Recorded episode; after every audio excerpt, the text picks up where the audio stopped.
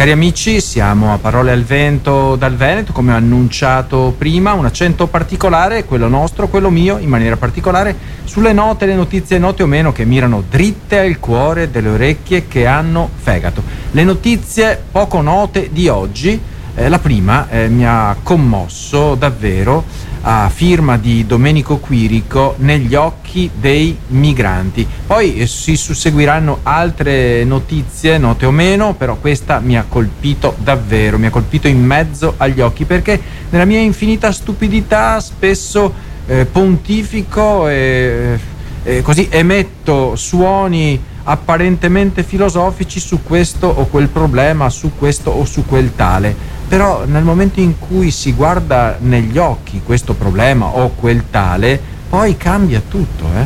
Domenico Quirico ci aiuta a riflettere sulla percezione eh, che si ha di solito anche grazie a, alla comunicazione che viene fatta di solito sugli africani e, e sui migranti. Eh, in maniera particolare bisogna stare attenti ai proclami che vengono fatti dai leader politici eh, europei in maniera particolare, perché sono quelli che magari risuonano con maggiore frequenza nei nostri salotti.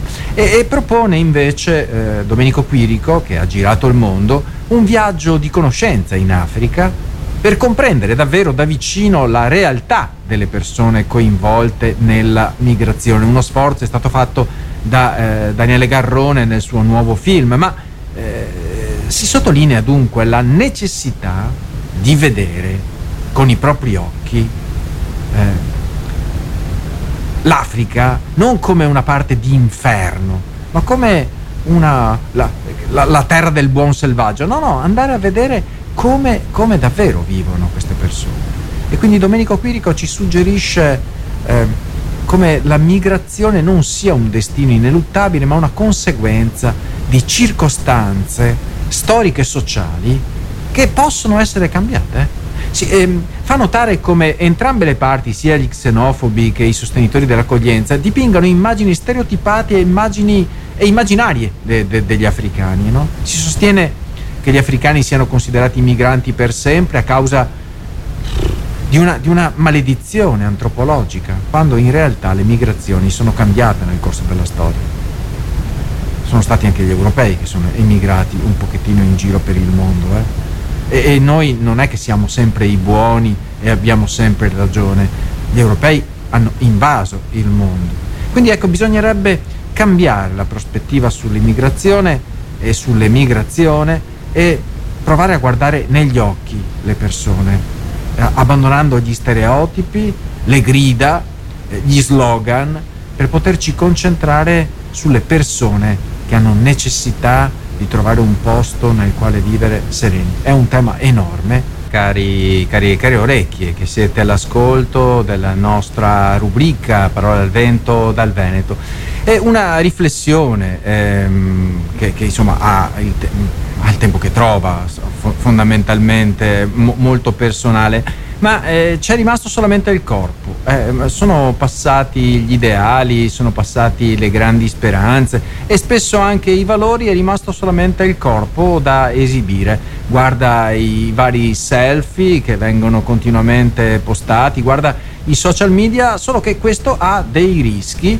Eh, non so se avete mai sentito parlare, care orecchie, del revenge porn, cioè è la la vendetta pornografica che magari un amante tradito, un amante lasciato, un amico, un'amica eh, poi eh, distribuisce sulla rete per far vergognare e in qualche maniera far scadere agli occhi di chi conosce quella persona, insomma, senza, senza veli. Eh, la prima domanda che mi pongo è ma perché farsi delle fotografie eh, nudi? Eh, fondamentalmente. No? Boh, eh, eh, mi, mi, sfugge, però probabilmente ci sono mille risposte. Però eh, c'è anche l'utilizzo dell'intelligenza artificiale per andare anche a distribuire le foto più caste possibili, immaginabili, più innocenti e con l'intelligenza artificiale è possibile cambiare i connotati, perché più di 20 ragazze spagnole di età compresa tra gli 11 e i 17 anni sono diventate vittima di una situazione senza precedenti. Questa è la notizia poco nota che eh, noi di parole al vento eh, proviamo a, a, a, dare alle nostre orecchie. Le, le, loro foto, inizialmente scattate in contesti normali, le, le foto di queste ragazze scattate in contesti normali e completamente vestite sui social media, sono state modificate in modo da farle apparire nude è uno stratagemma probabilmente possibile grazie all'intelligenza artificiale che riesce a mettere il viso di una persona sul corpo di un'altra. Beh, queste immagini sono state diffuse attraverso chat online e 11 ragazzi ora sono sotto indagine per il loro coinvolgimento, con l'accusa anche di estorsione per chiedere denaro in cambio della non divulgazione delle foto. Foto false ma avrebbero potuto infangare il nome di queste persone, di queste ragazze dagli 11 ai 17 anni e quindi eh, anche se sono false avrebbero fatto di tutto purché non fossero pubblicate. Questa situazione ha sollevato preoccupazioni sul fatto che le immagini potrebbero essere state caricate anche su siti pornografici e questi eventi hanno causato vergogna e disagio, possiamo immaginarlo, alle ragazze coinvolte, anche se le immagini non rappresentano la loro reale condizione. Ma vallo a spiegare che non sei tu ed è un altro, che è una mistificazione fatta dall'intelligenza artificiale, che in questo caso non agisce neutramente, ma c'è, c'è qualcuno che dà l'input, vallo a spiegare e quindi ecco c'è anche questo adesso, il revenge porn del, eh, dell'intelligenza artificiale. Cari orecchie di RWS, orecchie che hanno fegato in attesa di notizie eh, poco note, note e notizie poco note.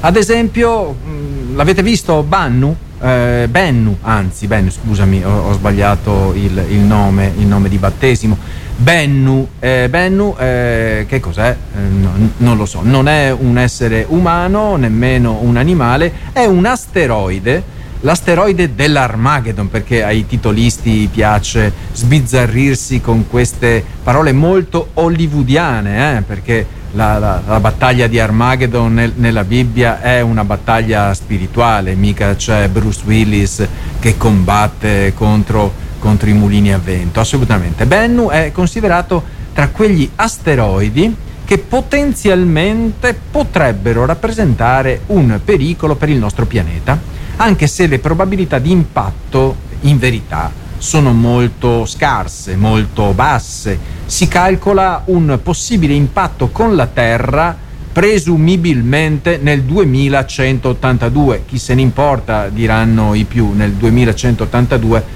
staremo sotto tre metri di terra da diverso tempo, eh, anche i più fortunati, eh, dico. Però ecco, no, è una supposizione, un calcolo aritmetico, matematico, ci sono migliaia di variabili. Maurizio Paiola, uno degli astrofisici italiani dell'INAF, ha celebrato il successo della missione Osiris Rex, non Tyrannosaurus Rex in questo caso, che si è conclusa con successo dopo sette anni di lavoro nello spazio. Eh, la missione ha coinvolto il recupero di campioni proprio da Bennu e il loro ritorno sulla Terra. La capsula spaziale è atterrata puntualmente nelle lande desolate dello Utah, negli Stati Uniti, portando con sé frammenti di un asteroide prelevati durante la missione. L'atterraggio è stato impeccabile, va detto, e la capsula è stata subito dichiarata in buone condizioni.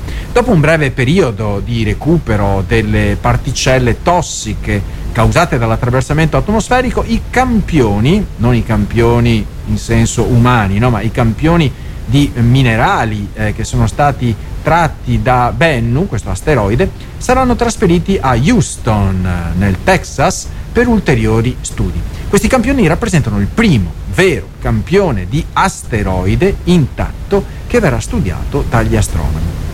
La missione è stata guidata anche nel suo viaggio di ritorno da un sensore sofisticatissimo, stellare, realizzato da Leonardo, eh, non da Vinci in questo caso, ma dalla società Leonardo, che ha fornito informazioni per mantenere la rotta della navicella. Osiris Rex è costata 800 milioni di dollari ed è stata lanciata nel 2016. Lo studio su Bennu aiuterà a comprendere meglio, leggo, la formazione del Sistema Solare e le risorse presenti negli asteroidi, importanti per l'esplorazione spaziale futura e magari prima dell'impatto. Care orecchie, cari amici, cari amiche di RVS. Intanto Bob è al capolinea. Bob non è un cane e nemmeno un emule di Marley, Bob, ma è il Bob, lo, lo sport. Mario Tozzi oggi commenta questa notizia in merito al comitato organizzatore delle Olimpiadi di Milano e Cortina 2026 che sta affrontando un dilemma simile a quello del passato, decidere dove ospitare le gare di Bob. Eh, nel 2006 Torino ha costruito una nuova pista di Bob costosa invece di spostare le gare a Cortina. Quindi all'epoca Torino ha costruito per non mandare le gare a Cortina. Ora Milano e Cortina vogliono riaprire la pista di Bob Eugenio Monti, ma le cifre proposte per la ricostruzione sono molto elevate, tra i 60 e i 120 milioni di euro. Il Comitato Civico per Cortina, ieri hanno manifestato nella città la perla delle Dolomiti, la perla del Veneto, eh, il Comitato Civico per Cortina, dicevo, suggerisce di riaprire la pista di Cesana che è stata chiusa nel 2011, cioè quella già cittadina, e richiederebbe una spesa di 10 milioni di euro per riattarla. Questa decisione solleva preoccupazioni riguardo all'impatto ambientale, in quanto la nuova Eugenio Monti richiederebbe demolizioni e ricostruzioni significative, con l'abbattimento, come logico, di alberi e cementificazione dell'area. Però la maggioranza degli abitanti sembra ritenere che l'impatto ambientale comunque sia troppo elevato e questo solleva una questione più ampia sulla sostenibilità dei giochi olimpici invernali. Pensiamoci bene, dice Mario Tozzi. Considerando la crisi climatica, ha ancora senso organizzare i giochi invernali e realizzare infrastrutture che dureranno 50 anni, le temperature nelle Alpi stanno aumentando, è sotto gli occhi di tutti, e l'uso delle infrastrutture olimpiche, inclusi gli impianti di risalita, quei mostri di acciaio eh, che si stagliano nelle nostre montagne, ecco, su quelli nessuno, nessuno grida allo scempio paesaggistico, no? invece per eh, diciamo, i, quei mulini che servono a creare, a creare energia elettrica, mi, mi, mi, sfugge, mi, sfugge, il nome, in questo momento ho cercato dei sinonimi, su quello, mamma mia, eh, apriti cielo. Beh, eh, gli impianti di risalita per lo sci eh, diventa sempre meno pratico e sostenibile quindi organizzare queste attività invernali. Le Olimpiadi invernali potrebbero presto perdere il loro senso a causa della mancanza di neve naturale e quindi che senso ha investire milioni di euro per cose così? Ma facciamola a Innsbruck la, la gara, no? È qui vicino, hanno già una bella pista. RVS Accendere Speranza in maniera particolare a parole al vento dal Veneto, un accento particolare sulle note, le notizie note o meno che mirano dritte, dritte, dritte, dritte al cuore delle orecchie che hanno fegato.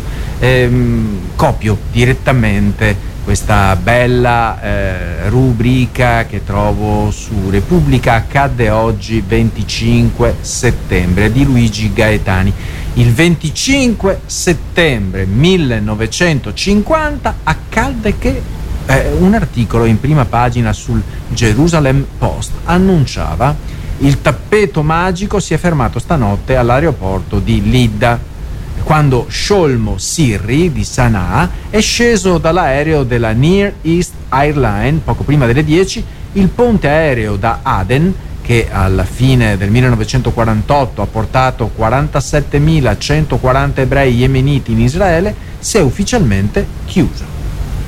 Era la fine dell'operazione sulle ali delle aquile, nome derivato da due versetti biblici, uno nel libro dell'Esodo e l'altro nel libro di Isaia, colloquialmente nota come tappeto volante. E questa operazione si chiamava appunto così. Quasi 50.000 persone, per lo più dello Yemen, ma anche da Djibouti, Eritrea e Arabia Saudita, erano state trasportate al sicuro in Israele con 380 voli. 12 anni più tardi, la sera del 25 settembre 1962, a Sana'a scattò il colpo di Stato. Ufficiali dell'esercito di fede repubblicana rovesciarono il sovrano appena salito al trono, il re Imam Muhammad al-Badr.